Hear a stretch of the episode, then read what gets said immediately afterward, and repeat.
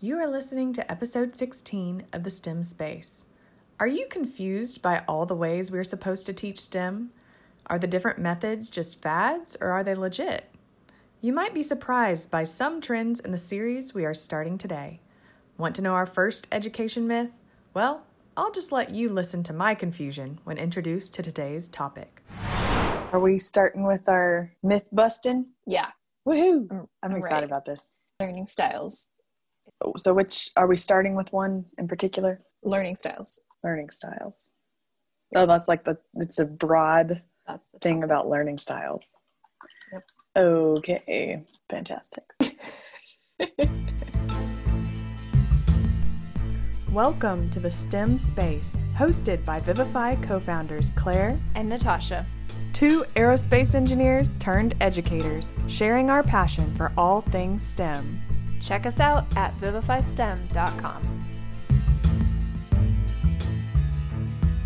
So I'm really excited about today's episode because we've been talking a lot about these learning theories, right? Yeah. Mhm. And now we're at the part of the course where it's time to debunk some popular learning strategies or teaching strategies, things that teachers around the world are doing that they think is research based, probably because some you know rich consultant person came into their school and told them to do it during a professional development but a lot of times those things are wrong and they're not based in research and this one today is a big one it's something that 90% of teachers believe is true 90%. Oh, man. yeah Okay, so It's- you're going to be convicting me of something.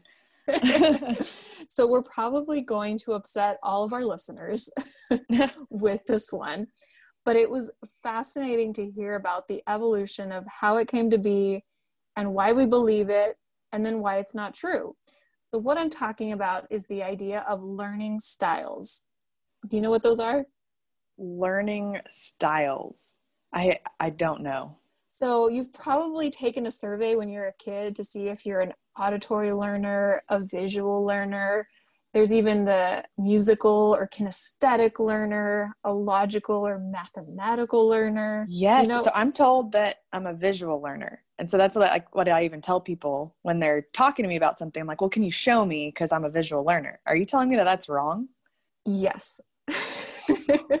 What? teachers really want to believe that they can support every student and all the students have unique learning styles and so they're going to do whatever they can to support every kid and there's nothing wrong with that but the problem is that this idea of learning styles and trying to modify your curriculum to fit your auditory learners so having something that you just hear and then people like you that are visual learners something that they just see it's a lot of work right yeah. and so, if I can debunk this one, it might actually make your life easier as an educator because the bottom line is it depends on the content.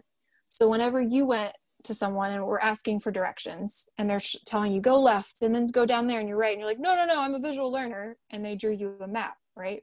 Yes. And so that made it a lot easier. Well, that would actually make it easier for all learners, regardless of whether they think they're an auditory learner or not. It depends on the content. And there's been study after study proving that just because you think if you hear something, you'll learn it better, there is no evidence of that. So they had a study where they found that students that preferred to learn visually thought they would remember pictures better. And then those who preferred to learn verbally thought they'd remember words better but then they found no correlation. So whenever you were read the words versus whenever you saw the pictures, it didn't change how much you recalled. Your learning style actually had no impact on the recall of that item. And this has been proven over and over again, but teachers still hold on to this idea of learning styles. You're blowing my mind right now. Okay, so if it depends upon the content, you're saying that when we develop curriculum and we are presenting some sort of information, we should just figure out what? Good question. So let's give some examples, and this might help it make more sense. So let's say I'm trying to teach you about birds and the different features of birds. It's going to be easier if I show you some pictures, right? Yeah. But if I want to teach you about the different sounds that birds make, obviously I'm going to play you those sounds, right? Right? there is an, a funny article that came out in the Onion, and it says, Parents of nasal learners demand odor based curriculum. so, kind of making fun of this idea of learning styles. Because if we really think about it, what we teach should dictate how we teach it. And I'm not saying that students don't have different abilities. So some might be better at this uh, these visual cues and be able to interpret a map, for example. Or they might have better listening skills. So when we do a lecture, some students will get more out of it because they've developed those abilities. But it all comes down to how to best teach the material. So in science, we talked about this earlier. Concrete experiences, something hands on, physical, you're in the environment, you're experiencing that phenomena, that's what's going to teach the kids the best. Just because a kid thinks they should just hear about it is not going to teach them about volcanoes any mm-hmm. better than if they were to go experience a volcano in person, right? Right. So that's what we're we're getting to is that the content should just drive what you teach. And you kind of need to let go of this idea because there's actually been evidence showing that it's detrimental to students. So those that think that they would do better with the auditory and you're only giving them the audio, they're not learning as well because they're missing out on this rich context that a picture can provide or a video or a hands-on experience. Because can you imagine being in a classroom and some of those kinesthetic learners are doing the lab, they're over there doing the hands-on part, and then you have some kids that are just listening to like an audio tape, and then some kids that are looking at pictures that just sounds crazy right that doesn't make any sense but that's yeah. what we're saying with learning styles is that each kid only learns in a certain way and that's biological and that's not true we really again need to think about what is it we're teaching and how can we teach it in a way that makes sense based on what that material is. And some kids will be better you know with different strategies because those are abilities that they've learned. They might have some natural abilities but that does not should not dictate how we teach the subject. Got it. So convinced yet? I am. I'm still wondering though some things that may just be innate to maybe like the way kids learn. We've talked about the developmental aspect of the way that kids learn and that makes me think about the kinesthetic learning style. You know we say that kids will learn certain kids will learn better if they're moving while they're doing it. Is that something that maybe just all little children need to move to be engaged and will learn content better not just exactly. certain ones? Yeah okay. i mean it's so there's another um, learning fad that we can get into later that it's about brain gym where you need to be physically moving to activate your brain in order to learn something. Hmm. what we find and this is actually the latest learning theory was social learning theory and it talks about these external motivators.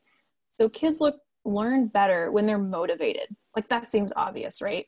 Right. Whenever they're awake when they're invested in the task when they are confident in their abilities all of these things impact the way a student learns so just because you have the perfect lesson plan that's following that constructivist learning style, right? You've got the appropriate content that's developmentally appropriate. It's concrete, it's hands on.